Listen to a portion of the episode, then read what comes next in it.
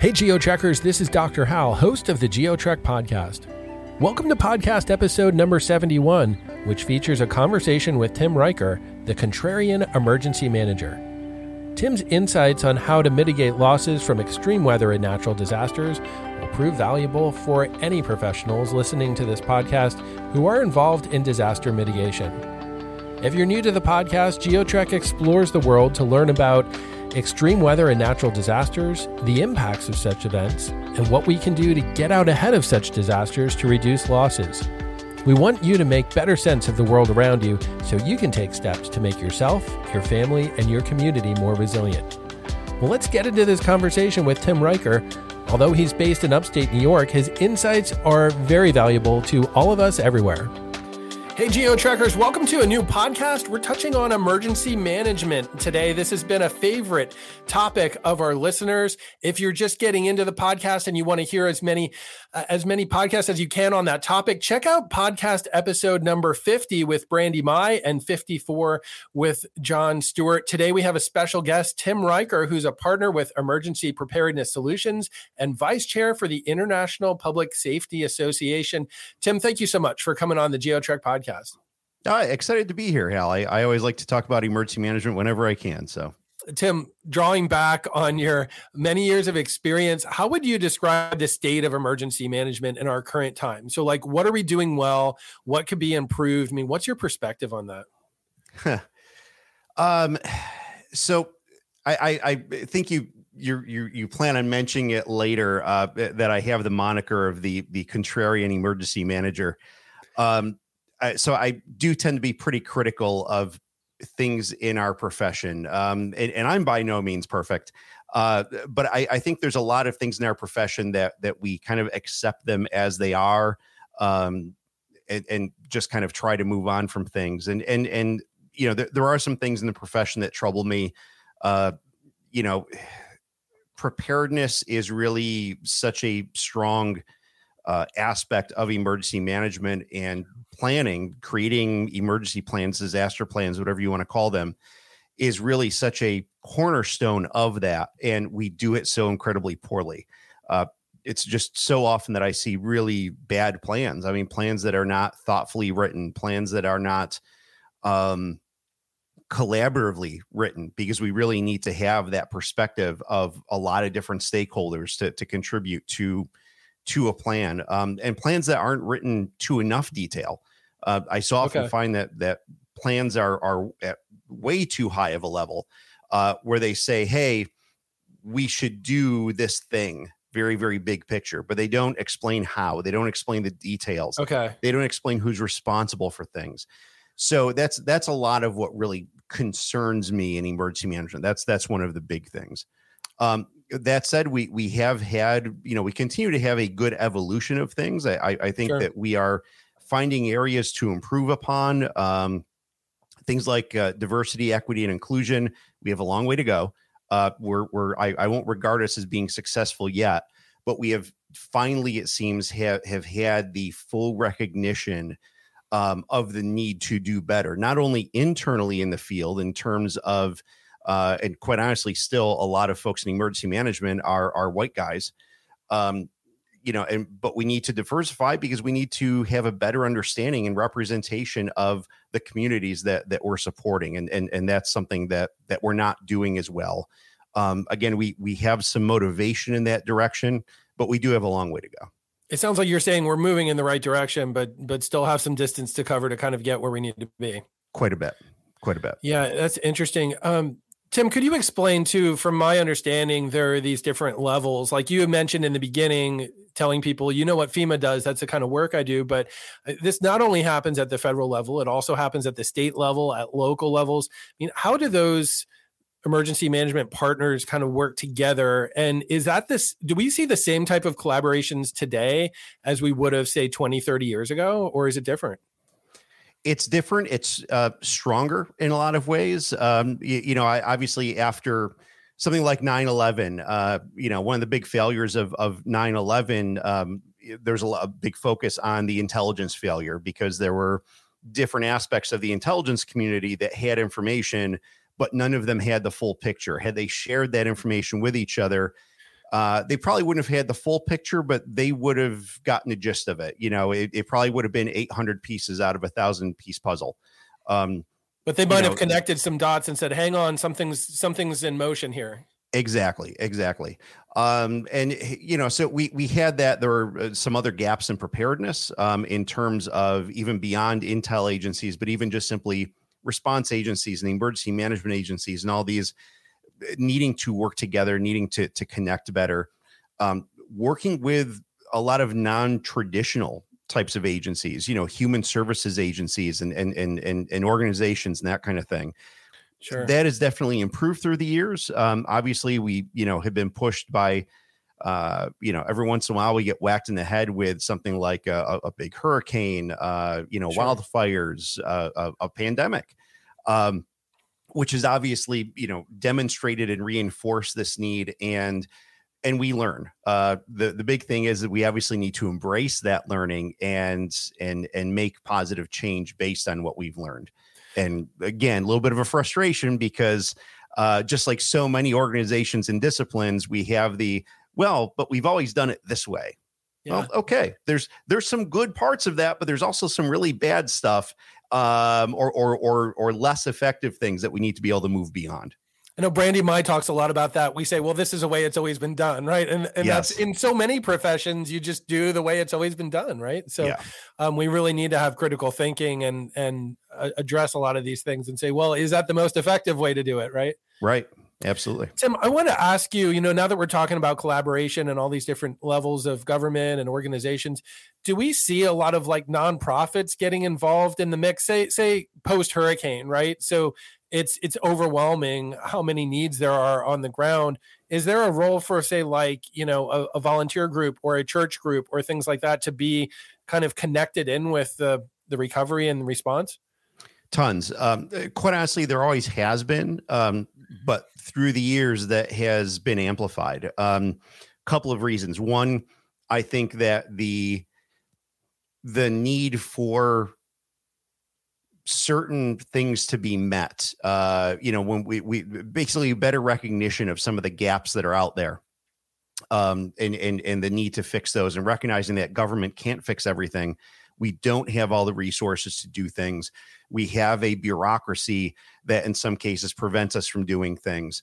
Um, so uh, that's one thing that's kind of helped to amplify this. Um, and the other one, um, uh, another big thing, and and and not to knock them as an organization. I've always been a big fan of the Red Cross, and uh, obviously, I mentioned my my roots of this ultimately go back to the Red Cross. Sure. Um, but over the last uh, 20 years or so, the Red Cross has really changed as an organization.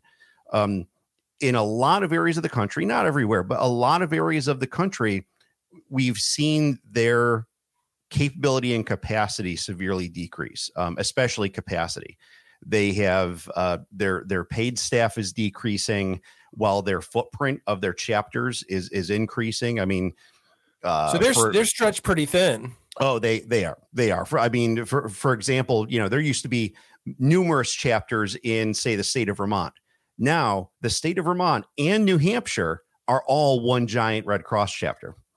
Oh, um, interesting. How do you yeah. explain the decrease in their staff and, and funding and things like that?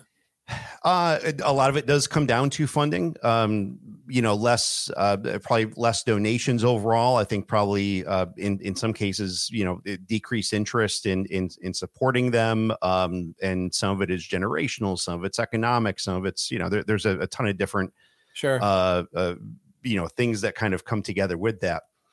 So with that gap that has been created in response because the Red Cross for so long was just always so strongly relied on. I mean, they literally sure. were written in plans that, oh, sheltering, call the Red Cross.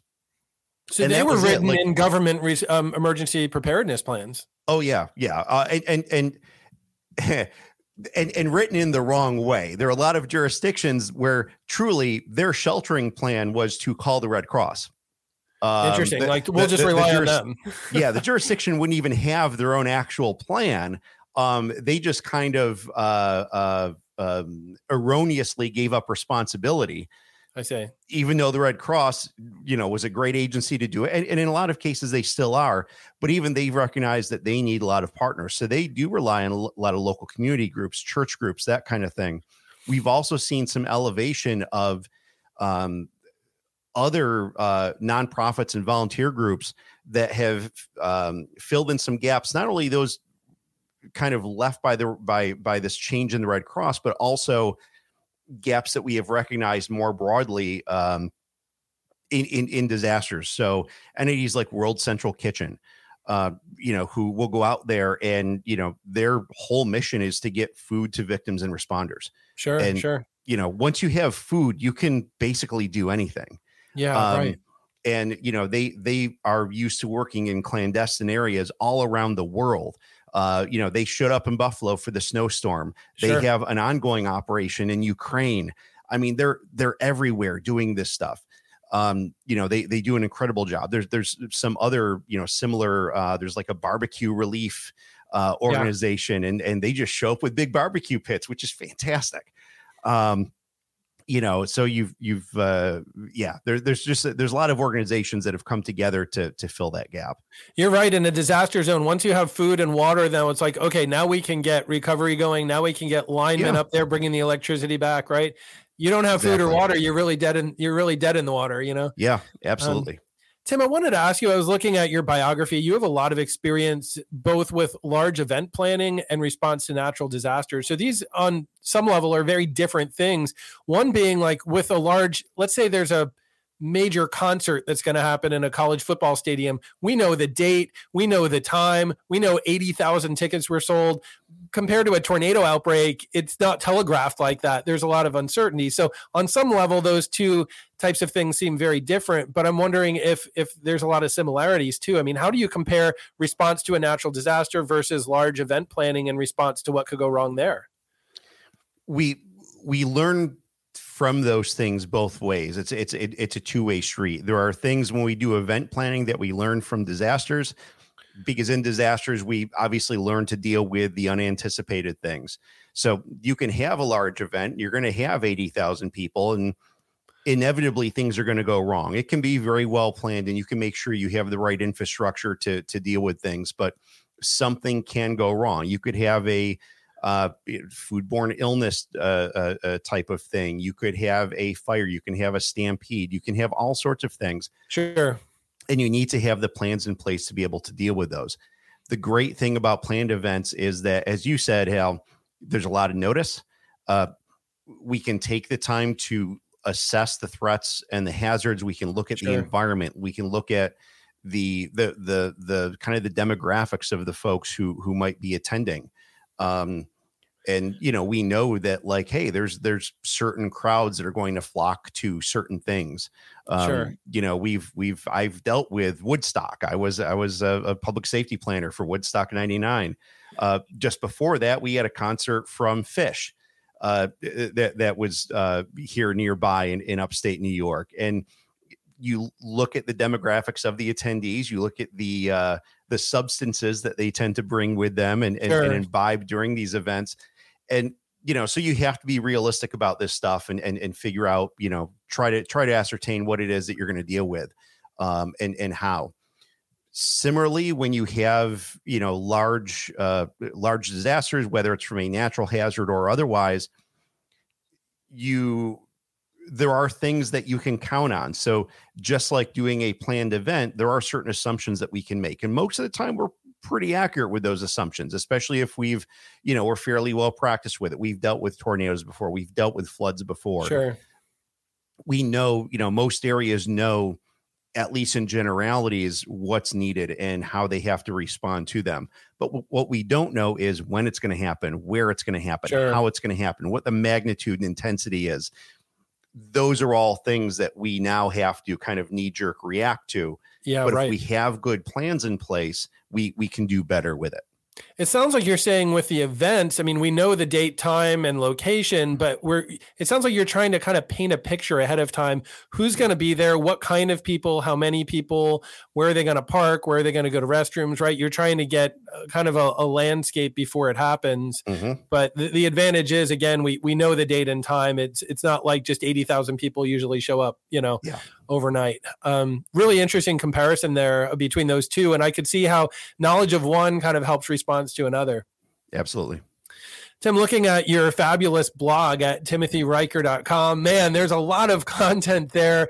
I was really impressed by the the scope of work you've done on that blog for years and the depth that you really bring to these different insights. Uh, you obviously have the the moniker there, the contrarian emergency manager. We touched on that a little bit before, but I mean, where did you get that name? How long have you had that name? Um, really, where does that come from? So I, I wish it was a cool story that like someone dubbed me the contrarian emergency manager. Like at, at Woodstock, they said, "Hey, yeah. come up here. You're going to be the contrarian emergency manager. We deem you." Yeah, yeah. No, no. So, sadly, it wasn't anything like that. Um, I, you know, through the years, I kind of looked at the the tone of a lot of the the blog posts that I had put out there, and a lot of it had been around pushing back on accepted practices, pushing back on bad planning, pushing back on bad reports that you know FEMA releases every year, pushing back on standards that aren't applied well or erroneous standards that we just kind of like as a profession just kind of seem to to to shrug and accept. Okay. Um so between that and between um being a fan of a um, someone who is kind of a consultant to consultants. Sure. Um, and he oftentimes uses uh, the term contrarian to kind of explain his approach to things when it comes to consulting. And and you know now having been, as I've mentioned, a consultant for for twelve years, um, you know really always kind of looking at better ways to to do things and to improve. And there's yeah there's you know there's self-help books for everything. There's self-help sure, books sure. for emergency managers. There's self-help books for consultants. I'm sure there's self-help books for for weather folks as well um you know to to some extent. And uh yeah so contrarianism and and not in in a means of of being uh you know a, a, a roadblock to things not in terms of being an impediment okay. to progress but in terms of you know calling out practices that have been going on for a long time that are not great but people just seem to kind of go with and and and I don't understand that so, so pushing back on that status quo and kind of questioning yeah. like wait why are we doing it this way yeah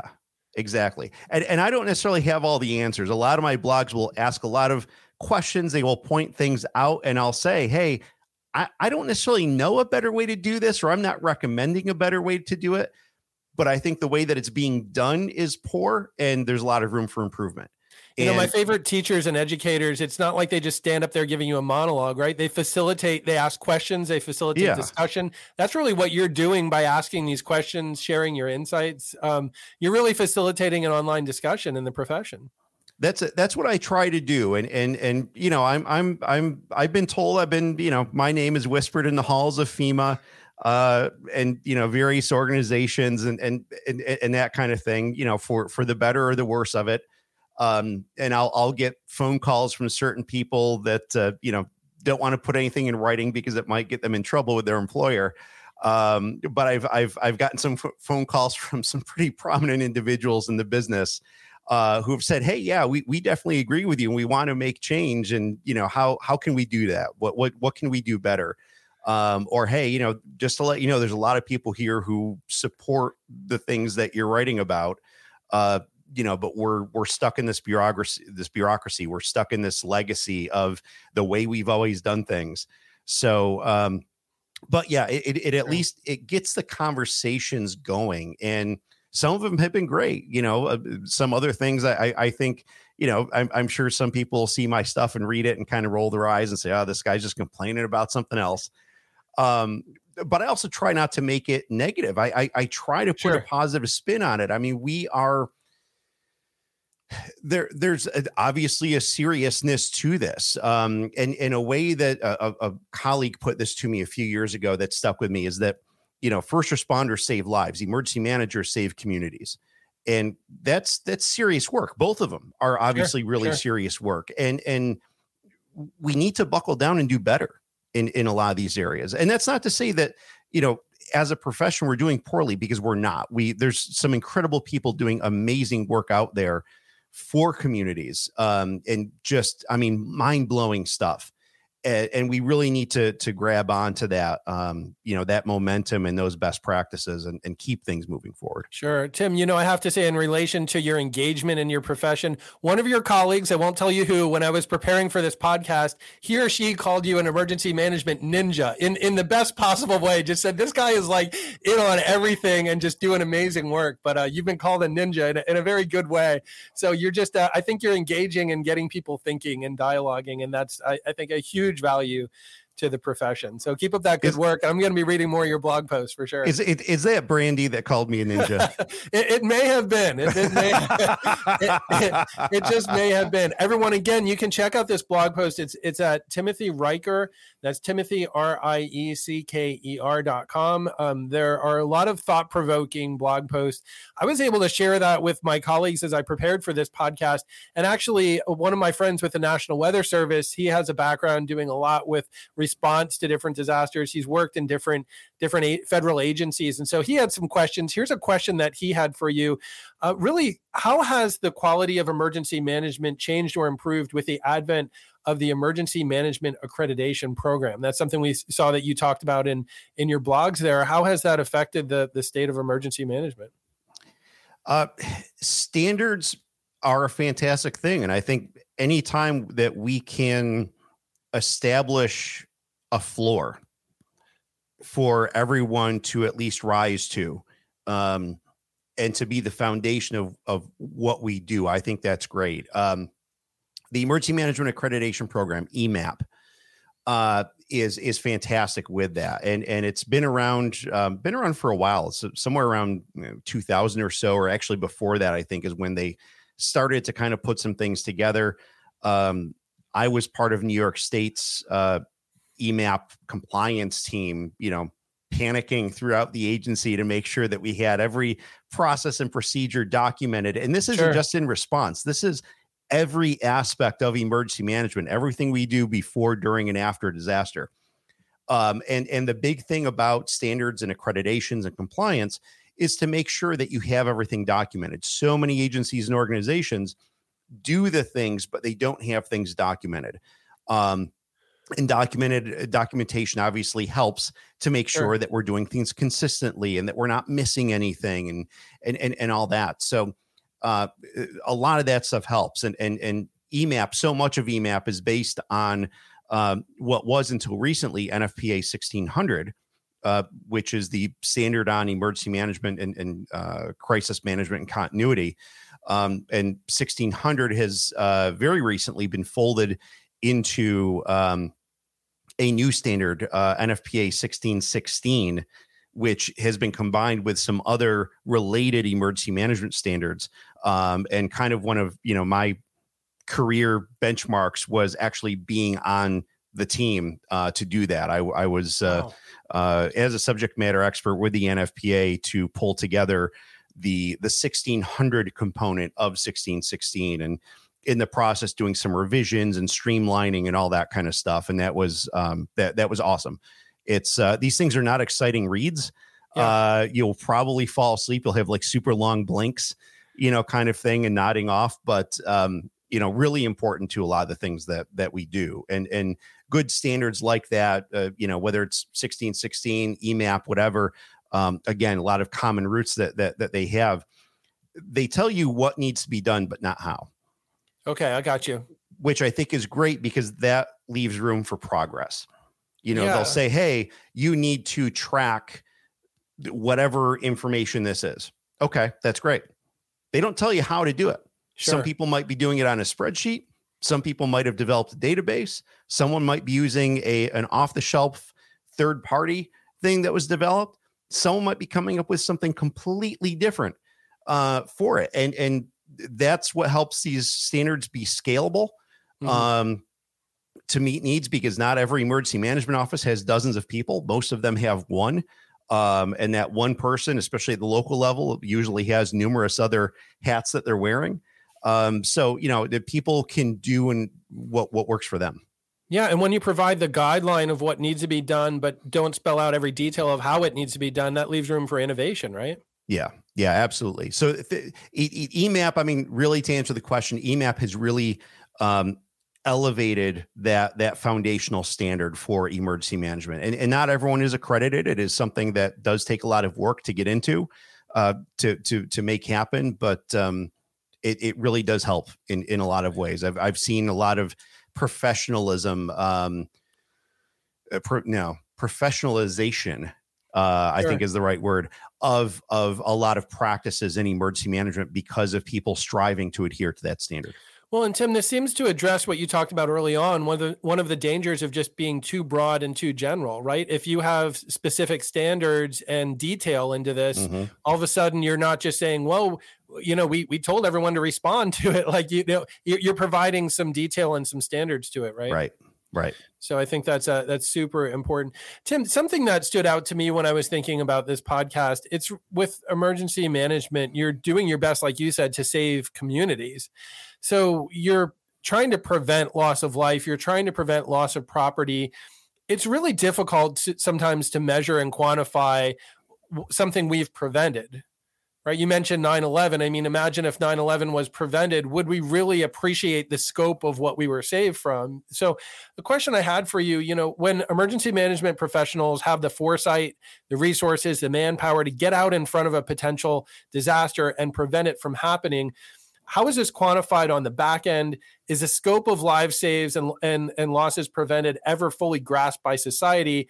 And does this lead to more funding and resources being allocated for more great work, right? Do we say, hey, this is amazing. They saved hundreds of lives. They saved maybe billions in, in, in uh, dollars lost. This is amazing. Let's keep funding this great work.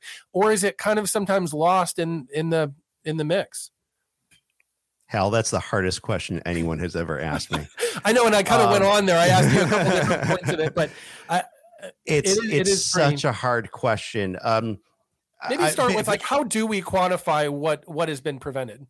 Yeah, and and and that's exactly, I think, the root of the challenge is trying to figure out what that return on investment is, if you will, uh, to basically bring it to like a fundamental business term.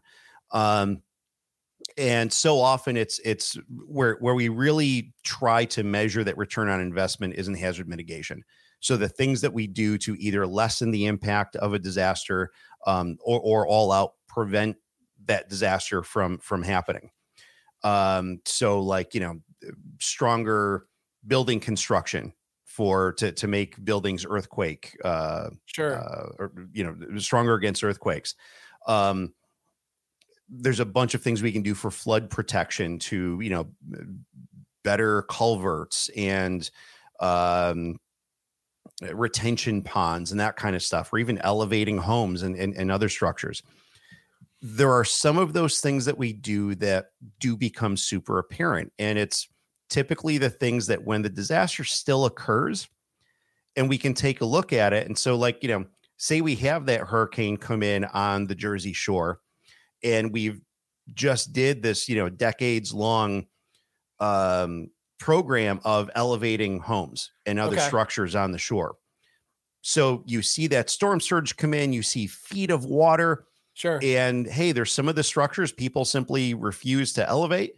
Their structures are destroyed or at the very best completely swamped. Sure. Where the elevated ones are, you know, minimal damage or, you know, largely untouched.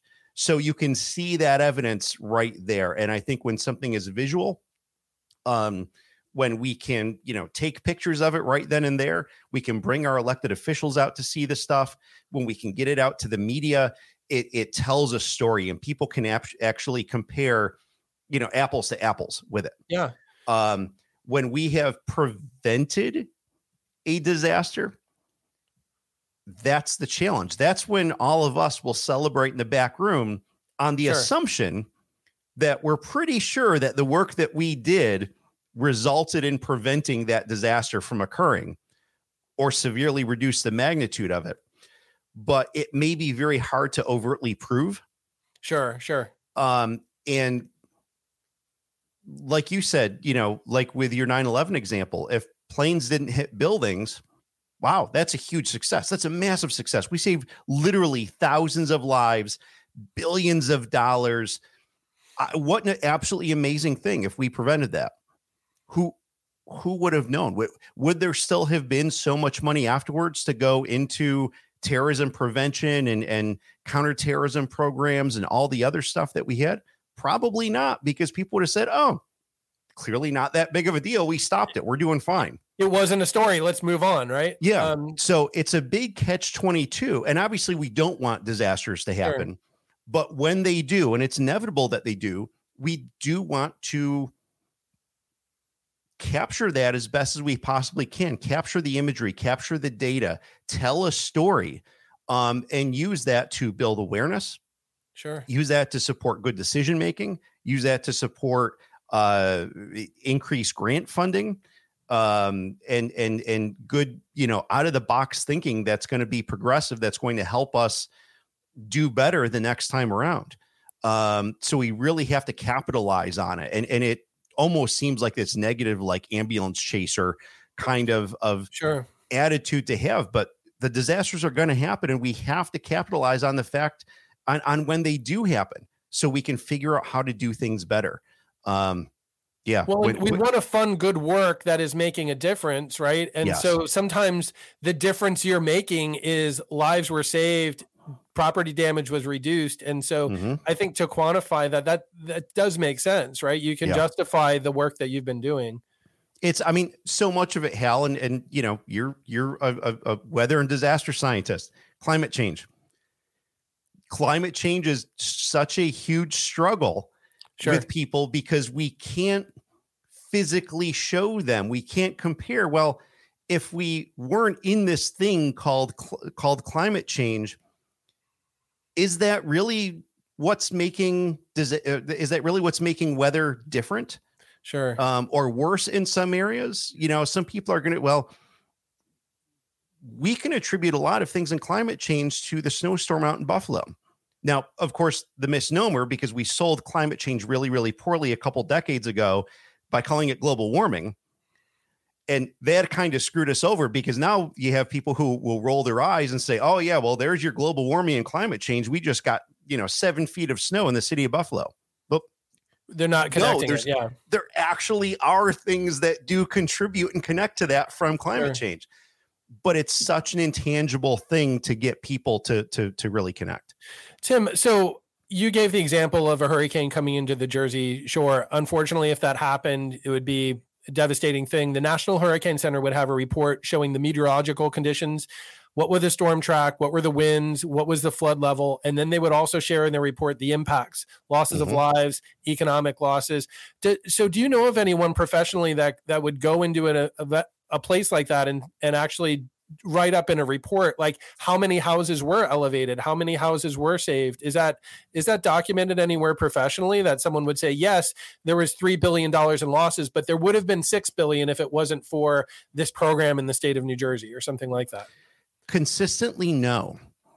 Um, and that's also one of the problems that we have is that there there really isn't a lot of that. Um, I will say that, and and you know, a, a, big shout out to the academic side of emergency management because there are a lot of academic programs, um, especially you know higher level research programs, that kind of stuff, that uh, will secure grant funding to go out and do that kind of disaster research. Okay, literally in the immediate aftermath of a disaster. Um, so you know, while you know within days of a disaster occurring they're sending researchers and grad students and all that kind of stuff sure. out there to do a lot of this data collection.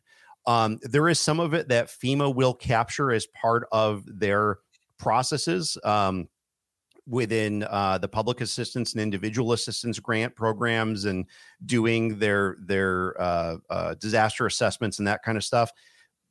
But in a lot of cases, it's not quantified in the way that it needs to be. I mean, FEMA's assessments um, unless they are unless they do have something that is specifically geared toward um, measuring mitigation impacts. They're typically just out there to figure out what is damaged and to what extent. They're not sure. looking at what survived. they're looking to see what's damaged. So they're they're kind of turning a blind eye to that structure that's still standing because that one over there is demolished.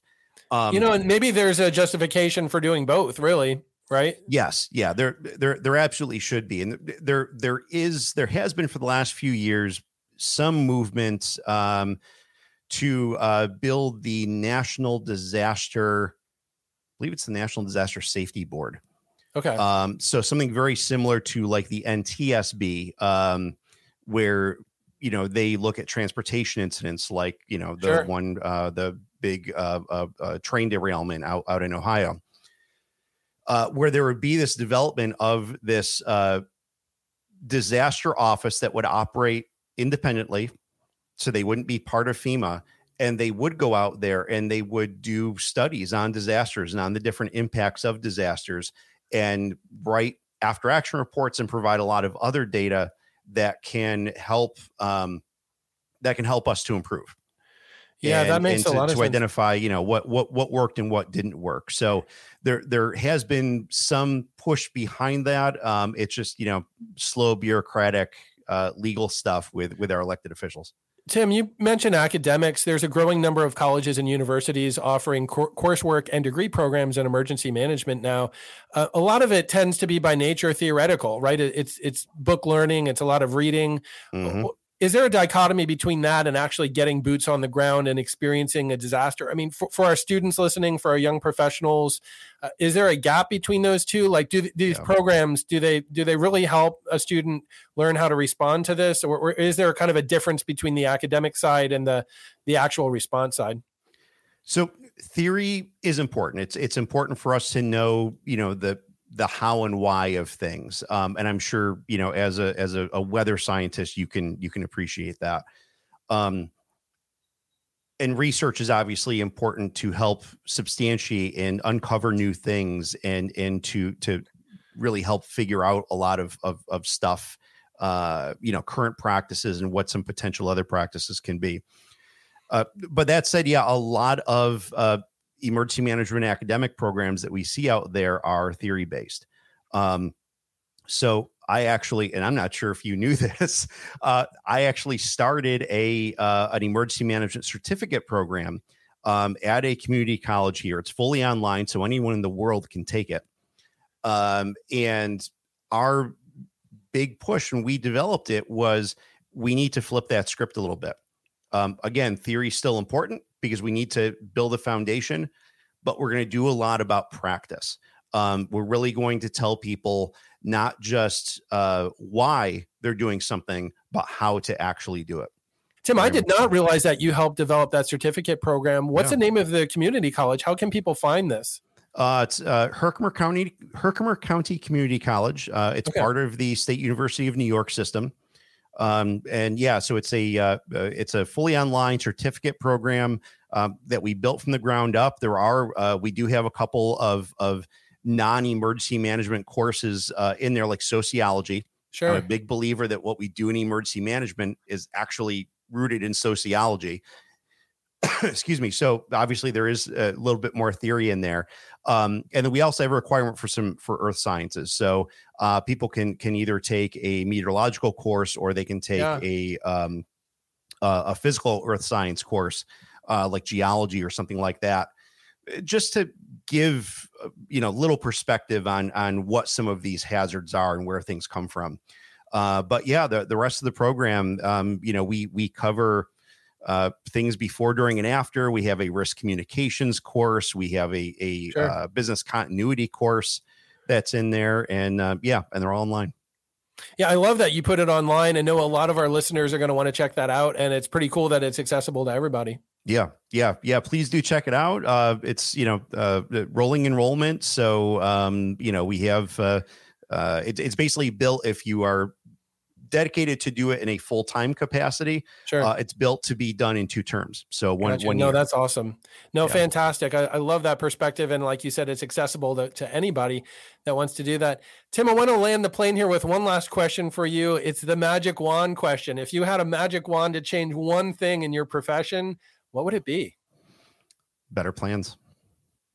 Nice. P- people need to write better plans, and and I and he, here's the caveat on the magic wand. I don't want the better plans to just magically appear.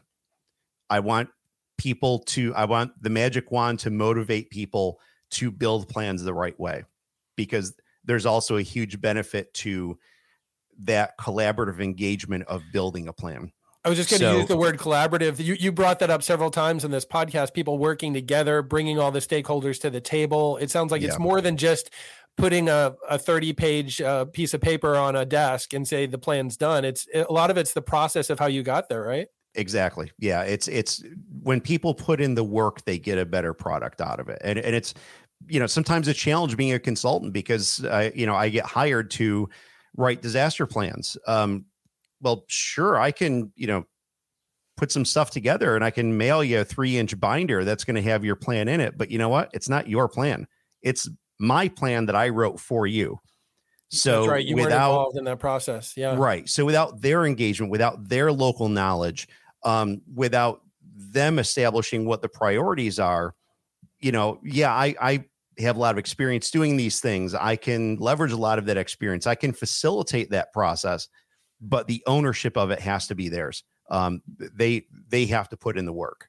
Um, well, I, I, can I can type. I, I, I tell folks eighty five percent of my job is typing, um, but you know they they they need to they need to give me the content.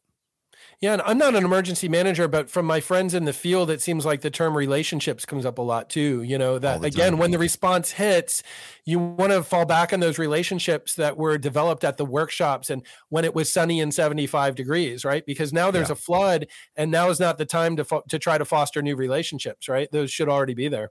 Exactly. I, I want to have already known you, Hal.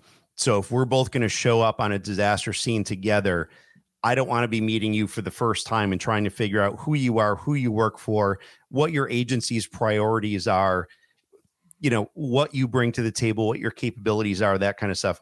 If I know that stuff ahead of time, um, if, if both of us know that stuff ahead of time, then we're already several steps ahead.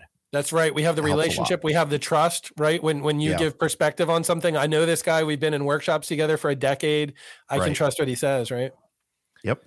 Tim, thank you so much. Your insights are so I, I find them refreshing and uh, you know really hopeful. You know, you're providing a lot of resources out there. You're doing great work. You're helping educate our listeners here today. So, how can our listeners find you if they want to connect with you? Are there professional workshops you go to every year? How can people find you online? How can they connect with you?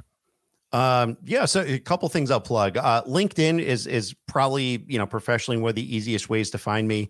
Um, I'm actually on LinkedIn as uh, the Contrarian Emergency Manager, um, or you know you can go in there and search my name, but Contrarian Emergency Manager, I think people can can more easily remember. Uh, my business, um, Emergency Preparedness Solutions, the website's epsllc.biz. Uh, that also has my blog in it as well, so people can find that from there. Um, and uh, I'm, I'm, also, uh, as you mentioned in the introduction, um, vice chair for the International Public Safety Association, IPSA. Tim, thank you so much for sharing these profound insights with us. The biggest take home message for me in this podcast is that communities can best reduce their losses from extreme weather and natural disasters through better plans. But more important than the plans themselves is the path that communities take to get these plans.